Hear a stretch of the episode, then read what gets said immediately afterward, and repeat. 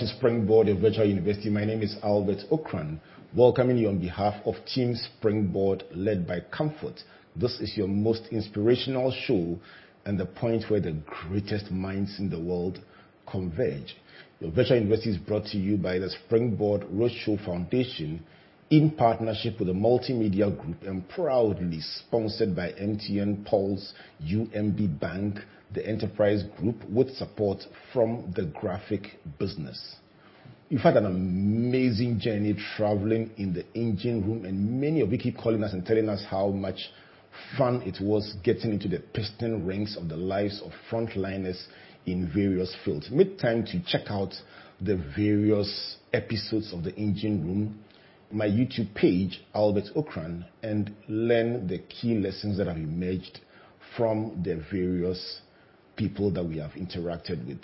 Today, we have a very special conversation about emerging trends in business with a focus on banking. And it's my joy to welcome the recently appointed Executive Director of Business at UMB Bank, Nii Amankra Tetteh, into the studios for a conversation about emerging trends with a focus on banking. Nii, good to see you. Great to see you, Reverend. How has the last couple of months been? Absolutely excited and dreamy. Are, are, you, a, are you a car person? Not much. Not much. My wife is a my wife is such a car person. Oh, wow. I'm, I'm terrible. I, I could I could you could put me in a different car and I wouldn't even know which which one it is. But I would have asked you if you were to describe the last couple of months with a car engine, which Mm. which one would it be? Would it be a, an, a BM engine or Uh, or yes. an articulator engine? I, I, I struggle. I think there's a cross somewhere there where the articulator is running, but there's a there's a there's a BM engine coming out there somewhere. So it's been it's been it's been very exciting. There's been quite a lot to do. Um, and the, the pitch has been quite high because there's a lot of excitement about change. And it, it looks like uh, the people are very change ready. So you always have all of this energy in any room and in any meeting. We'll be coming to talk about about yourself, the bank, UMB Bank, the new role you are taking, and just the lessons for somebody trying to integrate into a new role. We have a number of listeners who are very keen to hear about what does it take to transition from one organization and a very different role to a new one and a different role. But let's start with you. So your person, where where have you been and where have you come from? And that's a question that many people ask when a new executive is appointed. Oh, well, I, I've been, I've come from many places. I, I, I always think that I'm a product of incredible leadership, intended or not intended, and amazing fellowship. I, I, I think I've been that blessed. Um, and I've come from many places. Um, started out at Standard Chartered um, a little over 20 years ago um, as a trade operations uh, assistant. Um, learned on that job, moved into corporate banking, and there, there, there I met uh, um Mr. Alex Mould, who, who um, one Friday came by my desk and says, "What do you think about working in corporate banking?" I was like, "Who me?" he says, "Yes, you." And that's how I made my move over there. Did some corporate banking, uh, relationship management, credit analyst. Then um, got on my found my passion, which was largely in local business. So moved to Barclays Bank um, about five years later, um, and spent probably most of my working life there, 12 years at Barclays. Um, did so many things from SMEs. Then I found, I think, what was my big passion, retail banking. Okay. Um, started out as a cluster manager, head of distribution, head of retail. Did some time at our regional office um, as head of network optimization. Came back as retail and business banking director um, sometime in 2016. Um, and was there for about a year and a half before um, I was appointed MD at Bayport Savings and Loans. So I'm coming from Bayport Savings and Loans, and in each of these places, I, I, I, I struggle to say there was a bad experience because I, I have come to understand that all of them um, somehow, you know, do things in your DNA that allow you to be able to do the next job. So every time I come to a place where there's a, it's a mountain or something impossible to do, I'm like, okay, uh, this means something's coming up there. And I, you know, I settle down and I just get through it.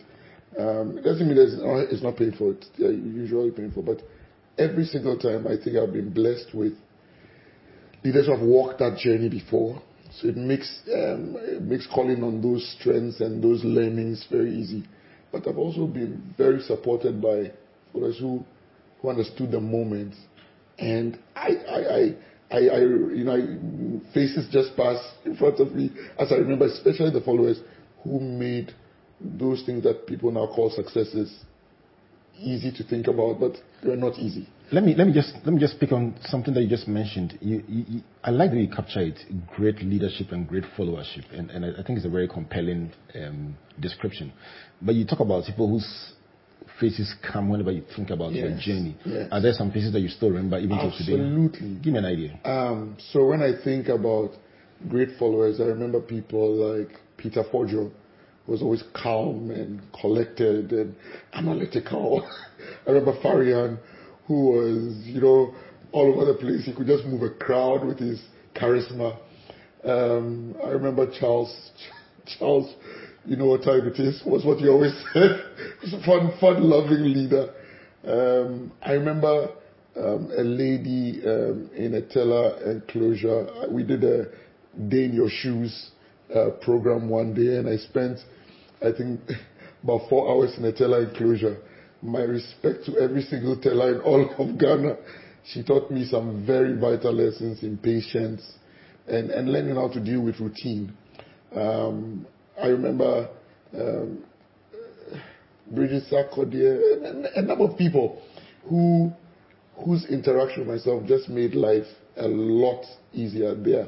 Jeff Soa, uh, so many names um, so many people. You know what you've done with this very brief description that you just gave? Many people are Many people talk about mentors in their lives, big, larger than life figures who made an input into their lives. And it's normal to hear somebody say, oh, Alex Mould invested in me, this person, this MD invested in me. But when you mention followers, people who served, as it were, under you, but who made an impression on you, and you mention them by name, and particularly the person who took you into the teller enclosure for four hours and you learnt about patience and routine, it, it, must be very nice for them listening to you, watching you at home to say, oh, he remembers. Are you, do you have a very good memory? Well, my wife wouldn't share that view. Why did I think that people, people have, people's wives have a different she wouldn't share that view, but um, there were just people who just stood out in the way they were. There was a lady, um, Margaret said, when I ran into her, she had done something like 26, 27 years in the bank. And I said, but you're so amazing. You're brilliant. Why haven't you tried to do in Europe? So she doesn't really know whether she's cut out for it. Or, and I said, ah, try it. I remember she went in for an interview where she became branch operations manager. And I remember when she retired after almost 30 years, and she was celebrating, you know, and she called me and said, Ni, it's all about Kumasi, it's all about But it was, it, it, what, what Margaret had taught me was, you know, that calm optimism in spite of anything. And every time I look at her life, I'm, I'm, I'm totally amazed. You know, she poured 30 years of her life into one organization. Mm. And, you know, she had braved, I mean, almost every kind of change in 30 years of banking. For me, that was phenomenal.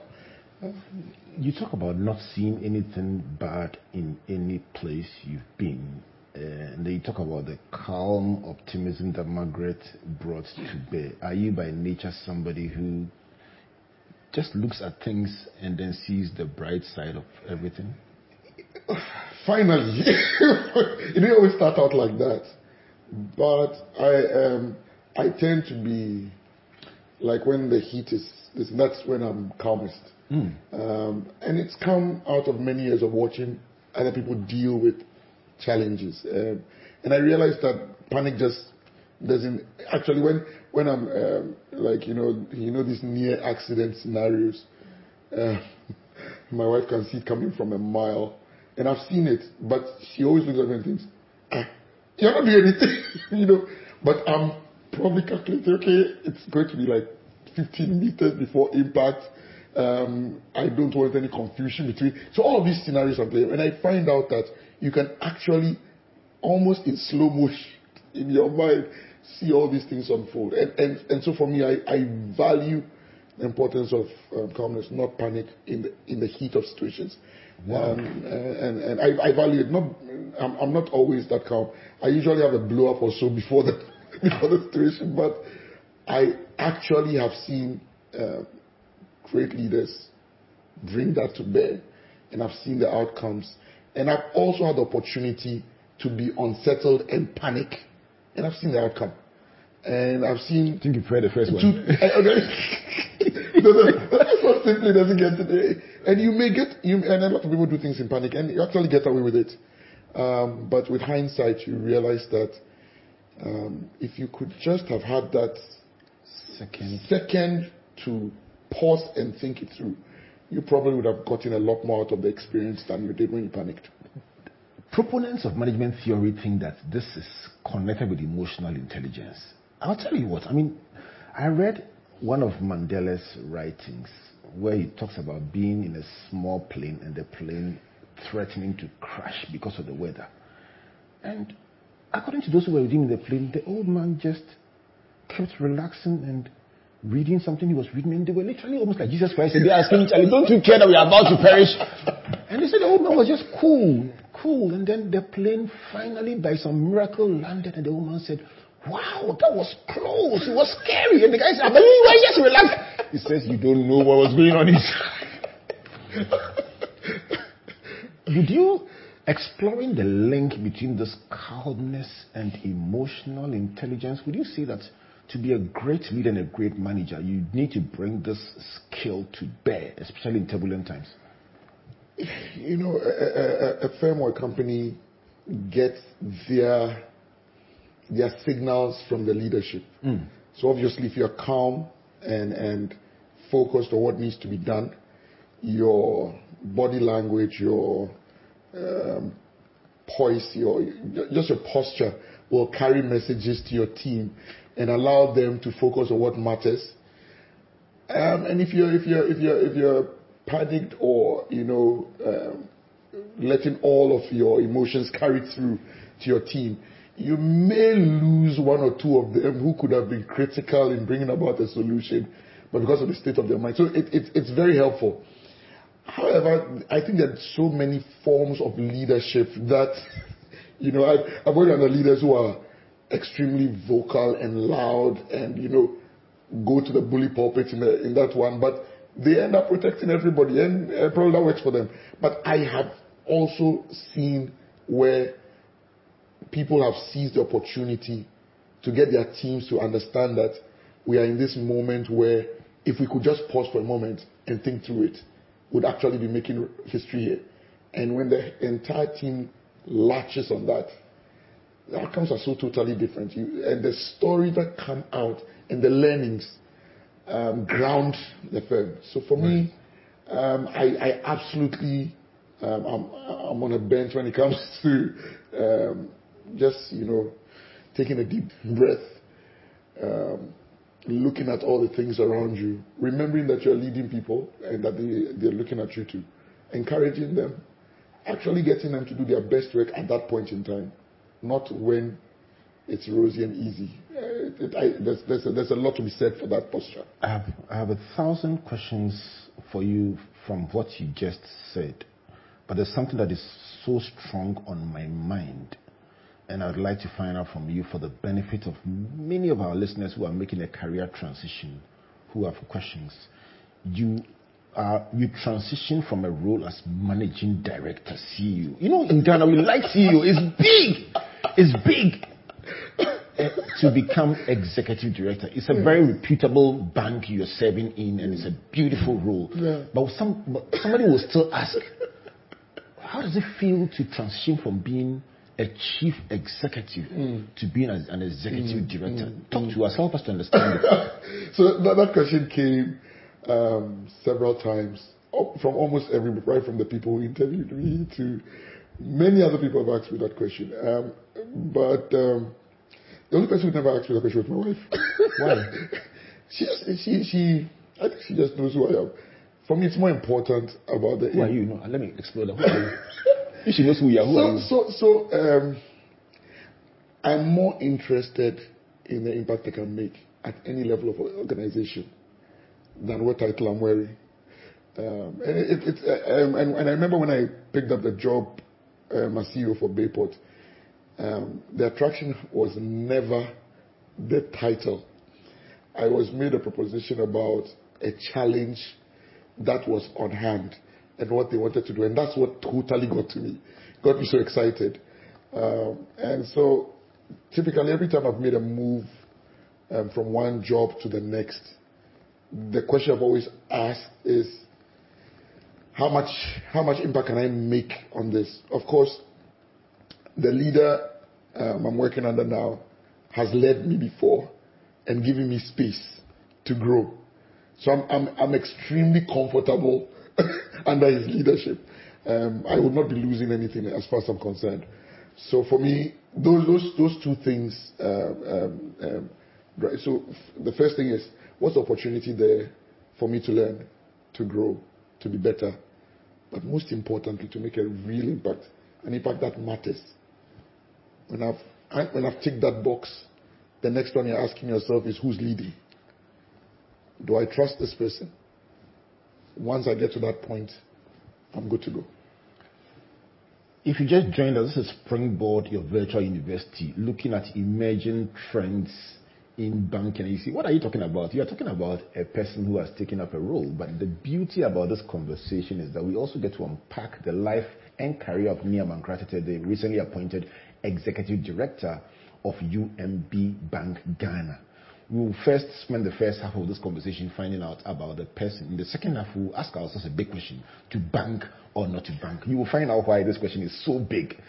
But me, in all this conversation, you you come across as somebody who, at the end of the day, measures your life by the results that you generate. That is my reading of your person. Would you say that uh, from where you sit, at the end of the day, the, the, the main measure of your life is the results or the impact that you create? Would that be your philosophy of life? Not entirely. Give me an idea about your philosophy. When you say your wife is the one who knows you, I want to unpack who are you. So help me to understand what is what is the thrust of your focus as a person. So, so just by virtue of where I've had to work, results matter, um, and results absolutely matter. If if you're in, if you're, in, you're working in any corporate environment where there are investors, where there's outcomes expected, results matter.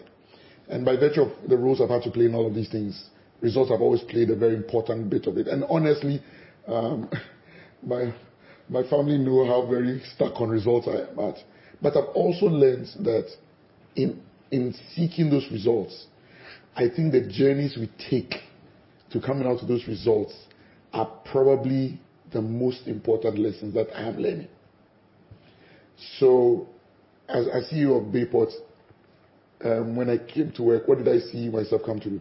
I saw myself as someone who had been given stewardship over the lives of some 600 plus staff whose families depended on what we did, whose well being depended on what we did.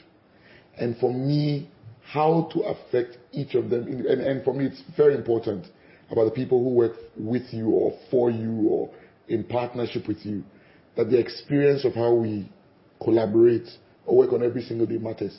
So every time I have an interaction with colleagues, for me, um, it's separate from the results. And I'm, I'm hoping that I can connect with the person. It matters to me that you and I have a connection that we can actually build on. So that when we come to the part where we are talking about how all of that matters for the business, you also have skin in the game. It's, it's if, so um, and in every place I've been, it, it matters. It, it, I have seen how I've, I've, I've, led where I've been autocratic and have had a, you know, military barracks kind of thing. And we have won. And I've seen the success that comes out from actually working with friends, colleagues who share common vision. When, when people when people can can read your heart, can can can say they know you, their their attitude to how they work, their engagement with what they do, is, is totally different. It's, it's a totally different ballgame. In your journey, have you failed before? Have you stumbled and fallen before and asked yourself, how did I get here? Before? Have Absolutely. You cried Um, before? Have you oh. been your back against the wall Uh, before? not many people have seen me cry before. One or two people have seen me do that. But it, it, it uh, failure, and, and but you see, for me, the, the, the lesson I've learned about so the very first, let me let me give you a typical one. Um, very early in, um, when I when I started out, I wanted to do my masters, and so I signed up for a program, signed up for a long distance program, and paid down almost seven thousand pounds. Today, my wife says that's the biggest loss you have cost this family. You threw seven thousand pounds into a sink and flushed it away. And what happened? So I signed up for this course and I never completed it. Was it that the course wasn't available, or you didn't have time, or it was difficult? What happened? I told myself I didn't have to, and I say that I told myself I didn't have to, it, and it was my state of mind. I had been asked to step up on a role because my boss had had to go away for a while. And I told myself, oh, this is so important. I don't have time to also do this. But then I, a few years later, I actually carried out a similar uh, program whilst I was head of distribution, which was my most engaged job in my life to date. Right. And I did it. So immediately he told me that I was fooling a lot. I didn't manage my time well. What course was that? Oh, It was an MBA program. It was a distance learning MBA program um, with Leicester. Um, and I actually got through all of the coursework, did all of that, and refused to sit down and pay attention to my dissertation. It, it, it comes from something I know about myself that um, for many, many people see me as this very laser focused, but I enjoy I enjoy a lot of rest. I enjoy my time alone. I'd read a good book any day. That you know, do all this hard work and all of that. Right. So how do you unwind? Uh, do you do you play a sport? Do you, I read, Do you I- hang out on the weekends? How do you how do you how do you unwind? Um, I, I read a lot. I I read. I, if I find a good book, I can be gone the whole weekend. But I also love. Um, I watch a lot of movies. I enjoy movies. I, I'm always looking out for something that totally I could not predict or see coming. What kind of what kind of movies do you watch? CSI? Do you, do you watch adventure, action, action? I, I, I, I love all of that one, but it depends on what I'm trying to do. If I'm really trying to unwind, a a good busha busha is fine. but How do you spell Bishop Bishop? give me something, something. then they're, they're good one. But but I I love films that totally get me thinking. Wow, hmm, I didn't see that coming, or that's that's amazing. And you know, you're, you're still thinking about it many times over after the whole movie. Um, that just sets my mind going off in all the directions that typically doesn't go. And that that for me, unwinding is actually just moving out of what I'm usually doing um, Monday, to Friday, and sometimes weekends, um, to doing something that is totally not me. I love to travel. Uh, when I travel with the family, it's a lot of fun for me. And then I can focus on being uh, Uh, with my kids, with my wife. I enjoy that very much, You're big on family. extremely. It matters.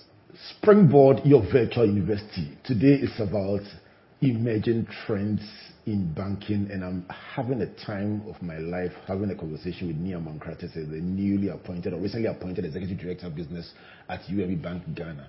We've spent this first part of the program getting into his life, his learnings, his love for family, and some very interesting lessons are emerging. We'll take a break. When we come back from this break, we'll go into the banking hall and then climb through the banking hall up the lift to the executive suite. Or maybe not use the lift, use the staircase and stop at every floor so we can see what happens on each floor. Find out how difficult banking has become from the days we're using cowries. and then learn about the future of banking and how we can all get on board and decide to bank or not to bank. Please don't go away. Don't be left out. Download the MTN Pulse app from the App Store or Play Store to mash up all day, every day. You can also enjoy more mashup. Just buy the new Mega Bundle and get 3 gigabytes data, extra 400 megabytes for your social apps, and free MTN to MTN calls every Monday. So just go ahead. Feel the pulse on MTN Pulse. Just be. We're good together. Everywhere you go.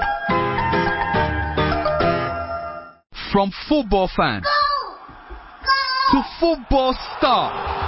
At Enterprise, we take care of life's uncertainties so you're free to make your dreams a reality. Dream big with us. Enterprise, your advantage. UMB was established in 1972 as the premier bank for the corporate and private sector in Ghana. From our very beginning, as the only Ghanaian bank serving all categories of businesses, we set a standard for excellence and innovation over the past 45 years. We've built a financially healthy and strong bank, demonstrated our commitment to our customers and to growing businesses, and exhibited originality and innovation at every turn. At UMB, our focus is built around people, service, products, and technology. These are the key to our present success and our future triumphs. At UMB, we're poised to make a difference not only with our customers, but also in the banking industry. We invite you to share in our future. Our future starts now with you.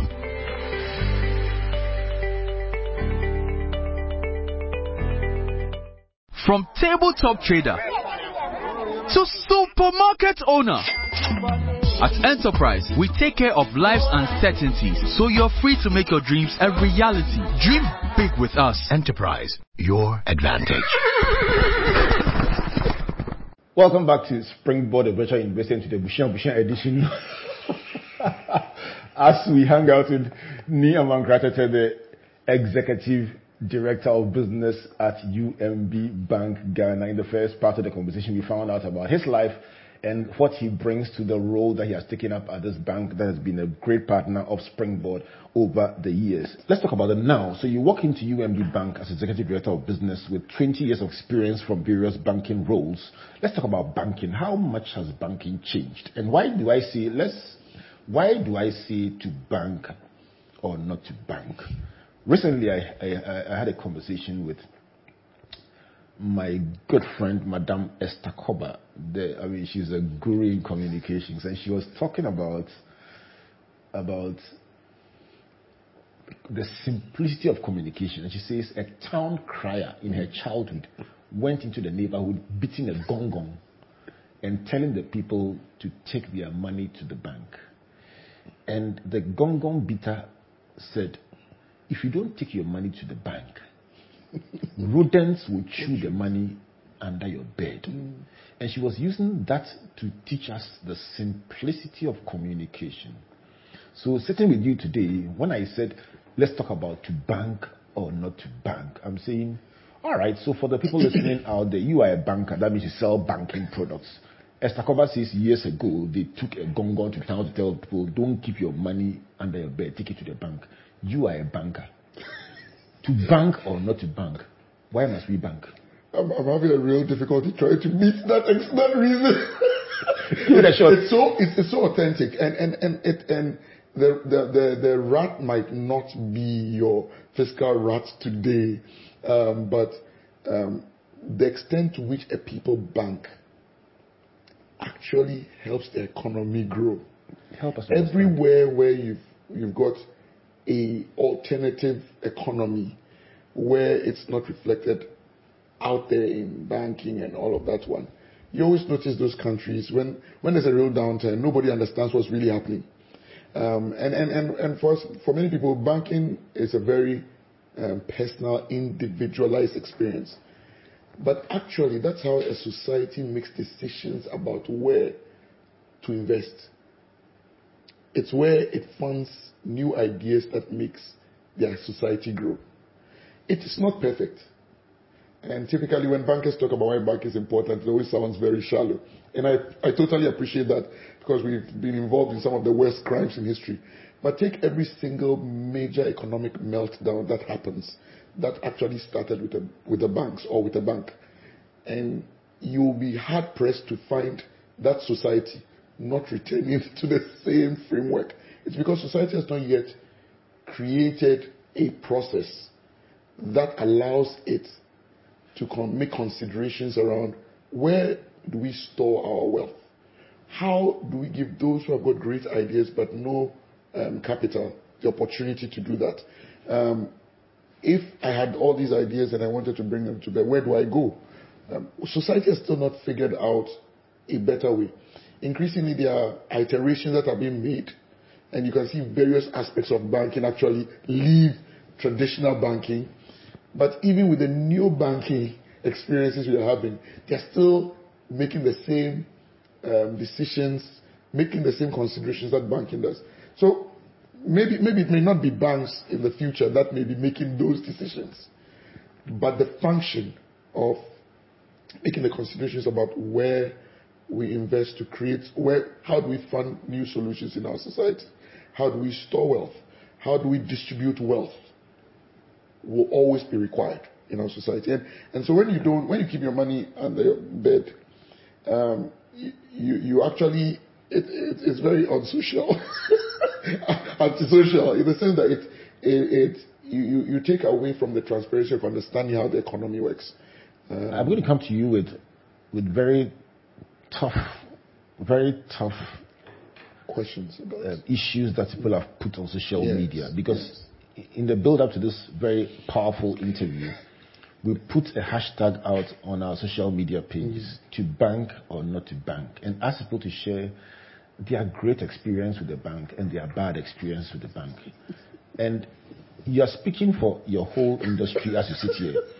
So the, challenge for people is that you talk about a place for storage and distribution of wealth.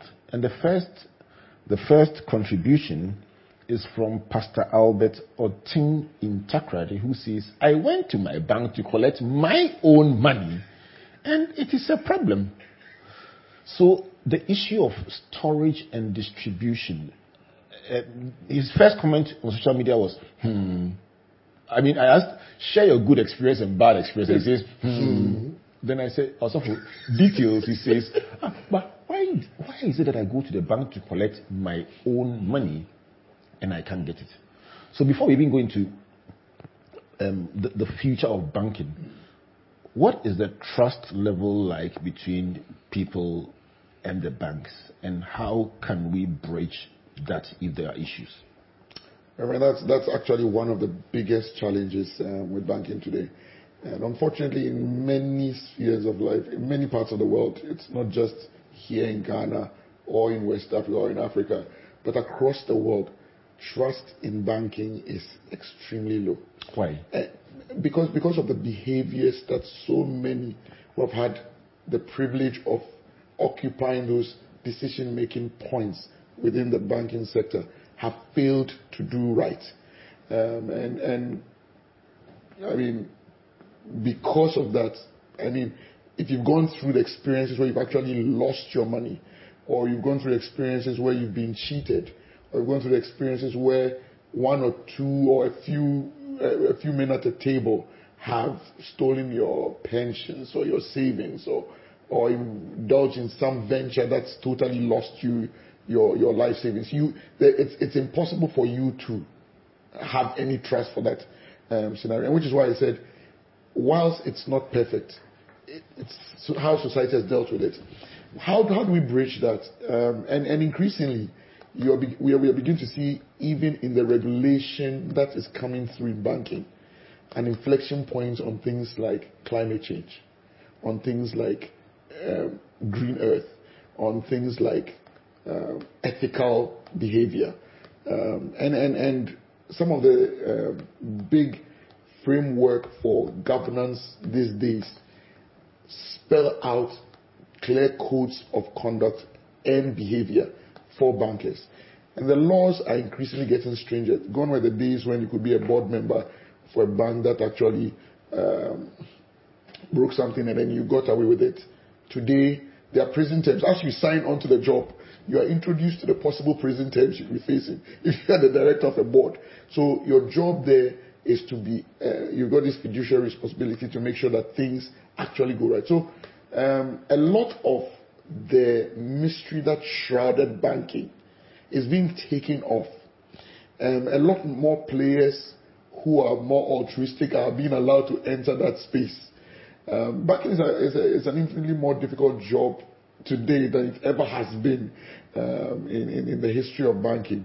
That said, we still have a long way to go to create the kind of respect and trust that makes banking a lot more than it is today.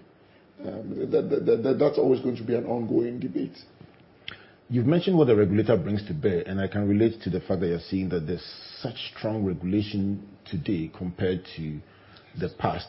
And in that regard, even taking up responsibility in an organization goes through intense scrutiny just so that you do not Absolutely. take it lightly. Absolutely. That will be the contribution of the regulator. Yes. What is the contribution of the banks yourselves to increasing the people's trust in you? Let's talk to the person out there who runs a barbering shop, the person who runs a cold store business, the person who runs a school.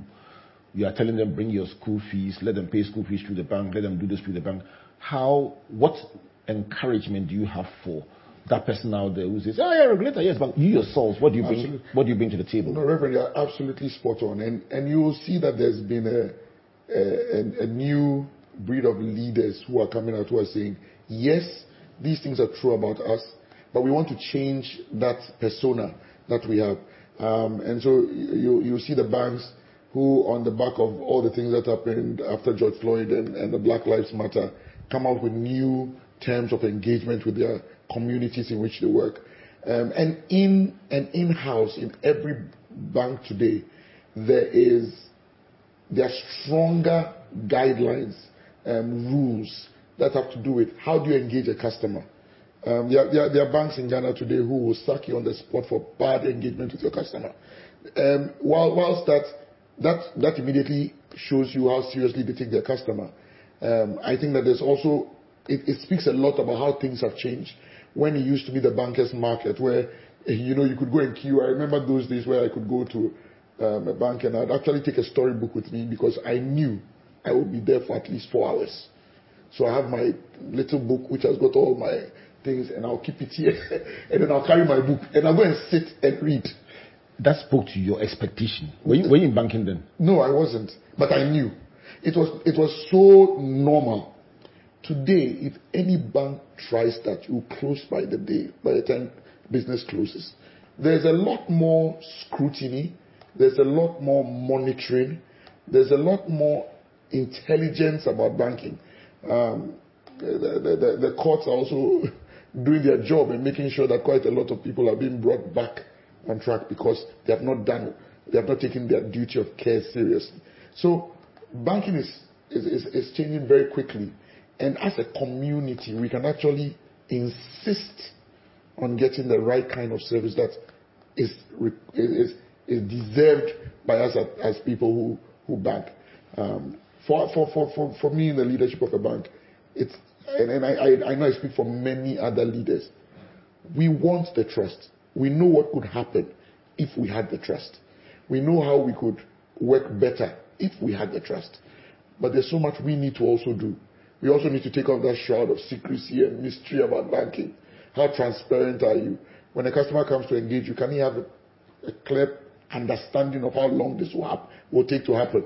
And when you fail, would you come back and say, I failed in getting this done at the time that you told me to do it? Um, we will do it at this time. We will reward you for taking your value. You know, we are going to have to, and I think it's getting there, where we are talking about things like service guarantees, where people are beginning to, you know, take on banks and say, no, I'm not going to take this from you. I like the point about service guarantees. Let me let me trace the meaning of service guarantee and ask you a question relating to that. A service guarantee is a marketing tool used to reduce customer risk perceptions, signal quality, and differentiate a service offering. So you're looking at reducing the perception of risk, signal quality, and differentiate your service offering. How can technology enable this guarantee process? I mean, banking has become big on technology. Today we're talking about branchless banking, all kinds of things. How, how real is this evolution of the industry and how can technology guarantee the quality that you talk about? Actually, for me, I think it's like technology that actually makes this possible. Um, because this is the kind of um, offering or assurance that requires real-time reporting, that requires real-time tracking, monitoring, um, making sure that um, as the service is being delivered, it is totally covered. Um, so that at the end of the day, you're able to make um, decisions or considerations as to where service fell through the cracks, um, where it was delivered as it was expected, and all of that. And so it's technology that does that. Um, if you have this process where you are able to mirror and capture the entire process um, on a platform so that you can track the response time. How long did it take for you to deliver this part? What were the, what are the handoff times to the next department? Um, did you have the full support from the customer documentation, all of that one? All of those things allow the, the customer to appreciate what's happening internally. But then before a company or a firm offers you a service guarantee, it means they've done their work. Because this, you could easily lose a lot of money because as you're rewarding, you're also losing. And that's what, that's what and it costs both sides Right. something for the process to fail. To be fair to you, I, I, I earlier on mentioned that this week we've had quite a number of people posting both good and bad experiences. And if we tried to go into all of them, it would have, it would have taken the conversation in a different direction. But I think we've captured in a nutshell the concerns that customers have, the issues of trust. You're talking about service guarantees. You're talking about measurement. You're talking about being being humble enough to admit that in some cases you didn't get it right. Something that I think will resonate with many of our customers. But I want to explore technology a bit more. You're saying that technology is the enabler of the service guarantees that mm. you promise, and you are promising because you've done your homework. Mm. But for the person out there who is not really a proponent of technology, help them to know, based on the mandate of banking, how much technology has made the life of the customer of a bank easier. And you can use real life UMB examples if you want to, but just to get help get a sense. Sure, sure. So um, you remember I told you how I would go to a bank, and and this was some thirty something years ago. Um, it was a big bank, uh, big hall, but myself with all the other workers and everybody, when you came, you knew you would not leave there. It's a camp meeting. It was a camp. I mean, we all came. There were queues going out of the hall. Everybody was unhappy, but no one complained. It it was kind of like this is what banking was to us. Today, and in fact, as early as 20, 2009, 2010, when the ATMs, long after the ATMs had become the staple, you know, with ATMs, almost 90% of all banking or transactions disappeared. So from that time till now, we're actually just struggling over the 10% of the transactions left in the hall. And even with that, with digital banking, uh, where banks have got their apps, where there are so many other payment portals, much of that is gone again. So you, you've actually got banks who did not move quickly, who actually lost their customers. And the banks who moved quickly to actually um, put in place those digital um, tools. So, so for many people, if you start asking the, um, our five, six million banked population, how do they do banking traditionally? The banking hall is not the place people go to anymore. Banking halls are actually get emptying out. More and more people actually transact from the comfort of their homes on the go. And at business, they, they don't need to walk into a bank, you know. And with these developments, would you say that your bank in particular has any advantage So- so, this particular competitive matrix? Absolutely. So we have we have a tool, we have a, a, product called the Speed app, um, which helps us do the transfers. So if you want to do payments from your wallet, your Momo wallet to the bank, out of the bank, you want to pay monies to another account in another bank, across accounts within the same bank. Um, you want to stop a check, you want to um, send a message to your bank about how to deal with your ATM card. You feel maybe it is at risk. These are things that are no longer even, they're not even transactions to walk into a bank. You know, you know one complaint about this. you know, you know the, the, the traditional mind says, Charlie, money there must be some small control before when it, when it's so accessible. One say you're already scanning But on a, on, a, on a more serious note, the level of the level of convenience you des- describe is something I can testify to. I recall going to watch a football match several years ago, and a couple of years ago, and then sitting somewhere in Manchester after the football match, realizing that okay, I have to pay my electricity bill, water bill, um, DSTV, and just from the comfort of my phone, yeah. just sitting by some water feature, we just paid up all of it, and exactly. I was like, really? And the, the world has changed. Yes. What?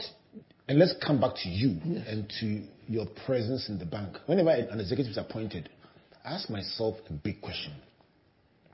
What do you bring to this bank that seeks to make an impact in a very competitive framework? What does Nii Amankra Tetteh bring to UMB? What should we call success if we evaluate your appointment five years from now? What, should we call success? I know it's a tough question, but I want to put you on the spot.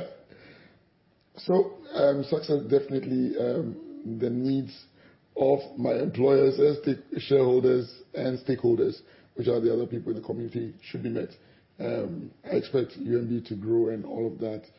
And I, don't take it lightly. I think those are the traffic signals of success. But for me, real success would have been how many people have grown as a result of my leadership. Um, it, matters to me um, how many people would have had a different perspective on how to lead how many people would see UMB as a place where they can commit their energies. Um, and for me, when I leave a place, I, I, I hate it when someone says, oh, things aren't working. It means I did a bad job. Actually, it's an indictment on, on, my, on, my, um, on my leadership.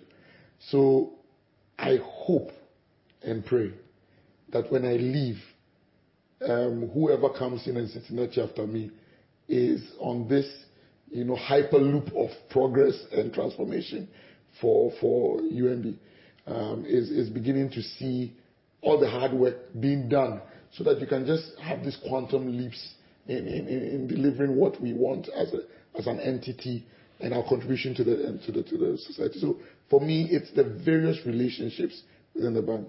Those are the things I look at. But those things mean very little if we did not achieve anything anyone can look at and say, yes, um, things actually changed in measurable ways. Just for the record, when we're talking about um, impact and measuring your success, you said, I hope and pray. So I paused when you said and pray. Are you a person of great faith? Are you, are you a person of faith? I'm a person of faith. Uh, it, um, I, I can't begin to explain how I would have dealt with a lot of the many crises in my life without it. Yes, I believe totally in God, in Jesus Christ. I take Him very seriously. Take your faith very seriously. Do you take your faith into the marketplace? Yes, um, but for me, I I don't think it's about me announcing it. If we've done business before, or you have worked with me, and you don't see it, then it means I've got a lot of work to do. So, so, so actions, I, I, yes, I, yes, I don't I don't believe it should be something I announce. Um, I never tell people, oh, I'm, I've, i rarely do that. I don't see it as professional. Um, but people, when they've interacted with you, or had a bad script. Many, many years ago, um, one of my one of my followers was bad mouthing me at a session, and unfortunately for him, I happened to be in a room where no one knew I was, and we were discussing what he said. wow. So I think a few days later, some people discovered, uh, were saying, oh, some man was sitting here when we were talking. Oh. And I, somehow he figured out that I heard it. She was in a very bad place. and we met up and I, I said, I mean, that's how I felt about your leadership. Well, he's, he's entitled to his view. So I said, okay, well, look, uh, look, you forget about that. I'm hoping that uh, when we've done a few more years, you think of me more kindly, you know. And for him, it was a big deal. Right. Um, Let me take you um, the last point from you before I tell you what, what my learnings are today. in 30 seconds, somebody is starting out in their career, they're confused, they have issues, or somebody stumbled. They tried to climb to where you are today and they stumbled along the line, or they lost their job a couple of years ago in the banking crisis and they still haven't found a new job. Somebody is saying, Charlie, it's good for you, but I am in a tough place. What will be a message of encouragement to somebody who says, Me, you are blessed. I am not so fortunate. What will be a message of encouragement to them? Don't give up. Um, and I, I, I, I think, I, think it's easy. It probably looks easy for me to say it sitting where I'm sitting now, and I agree. Um, but um, long before I got here, I also struggled um, looking for jobs. I, pounded the street Accra with more than 70 CVs in a folder with my girlfriend, who's not my wife. We went dropping CVs everywhere and did a reconciliation of how we didn't get it. Um, stayed in a position that I was very unhappy with for a long time. And I, will just share with you um, what I call my wilderness experience with that one. I was in a job I was unhappy at, um, bypassed consistently on promotion. I was very, very angry. One of these evenings, late in the night, as I was considering what I was, it was very clear to me. I told myself that I'm going to come back tomorrow morning and do my best work so that everybody's angry that I'm still here. and, and that's exactly what I did. Um, it doesn't mean that you don't cry, you don't feel the pain, you don't argue, you don't shake your fist at God sometimes. Um, but when you've done all of that, your choice is not to give up. It's giving up is not a choice. You stay on track and you continue at it. Cry when you have to, but look for opportunities all around you. Um, sometimes there are opportunities that we don't like, but which offers a bridge to what we want, and you grab you grab them with both hands. Um, so I agree, not easy, but you don't give up. Giving up is not it. Resilience will typically carry you through those bad patches until you get to the point where you need to be. Resilience will carry you through those bad patches till you get to the point where you want to be. These are the thoughts of Nii Amankra Tetteh, Executive Director of Business at UMB Bank Ghana, who's been my guest for the past hour looking at emerging trends in banking and also unpacking the story of his own life and career and what he brings to the bank with his appointment. Lessons for today, and for those of you who are regular proponents, let's have this debate on social media. Which of them is the toughest? These 10 lessons. One is about leadership and followership. He says, I'm a product of incredible leadership, intended and unintended and amazing followership, and I've worked with some really incredible people. Number two is about positivity. He says, I struggle to see a bad experience in any place where I've worked. Something he just alluded to. And he says, every workplace served a good purpose in my life. Number three, learning from followers. He lists a number of followers who taught him something, including somebody pulling him into the into the teller enclosure for four hours and he learning about patience and routine. Number four is calmness, being calm in the midst of the hottest crisis, something he learns by observing other leaders. He says, Firms take their signals from leaders, and when you panic, the whole firm can struggle. Five is about being impact focused and not title focused. And he says the measure of what he does or wherever he's going is how much impact he can bring to the place and how much he can learn and contribute as a result of being there. And of course, that's how he managed to transition from being CEO at Bayport to executive director at UMB Bank Ghana. The sixth point points about connection. When both feel connected to you at heart, they will give their all for you. Number seven is about failures. He talks about that interesting seven thousand pound. Was it an investment? I, I hesitate to say money money flashed down the drain, but let's call it an investment because it taught you a lesson. But a seven thousand pounds dumped into an MBA program he didn't finish because he said he was too busy. And yet later, at an, an even busier role, he invested the same, uh, in the same program and completed it. A lesson about time management. Number eight is about trust. Humbling point. Many are skeptical about, about the banking industry because of past experiences. And he says the industry must be humble enough to admit that there were times they didn't get it right and stretch out to the customers, reach out to them, and regain their trust by bending over, which is something that they are working very hard on. And he says it is backed also by strong regulation where any director knows before you take the position that you are in for something and you can't take it for granted. And he says those are changes that are very positive. Number nine is about a consumer's market and not a banker's market, where banks have put in place real time measures of service quality and can even fire you for going outside the approved measure just to make sure the customer is happy. And number 10, he says this level of service guarantee and quality is powered by technology, making possible for consumers something that 10 years ago, 20 years ago was thought to be impossible. And that's the conversation we've had with Nii Amankra Tetteh. Which one is your favorite? Let's have the conversation on social media. Nii, thanks so much for coming Thank to the Virtual. University. Thank you. Warm regards to the entire crew, Nana Ben and the whole crew at, at UMB Bank. Extend our appreciation to them for being great friends of Springboard.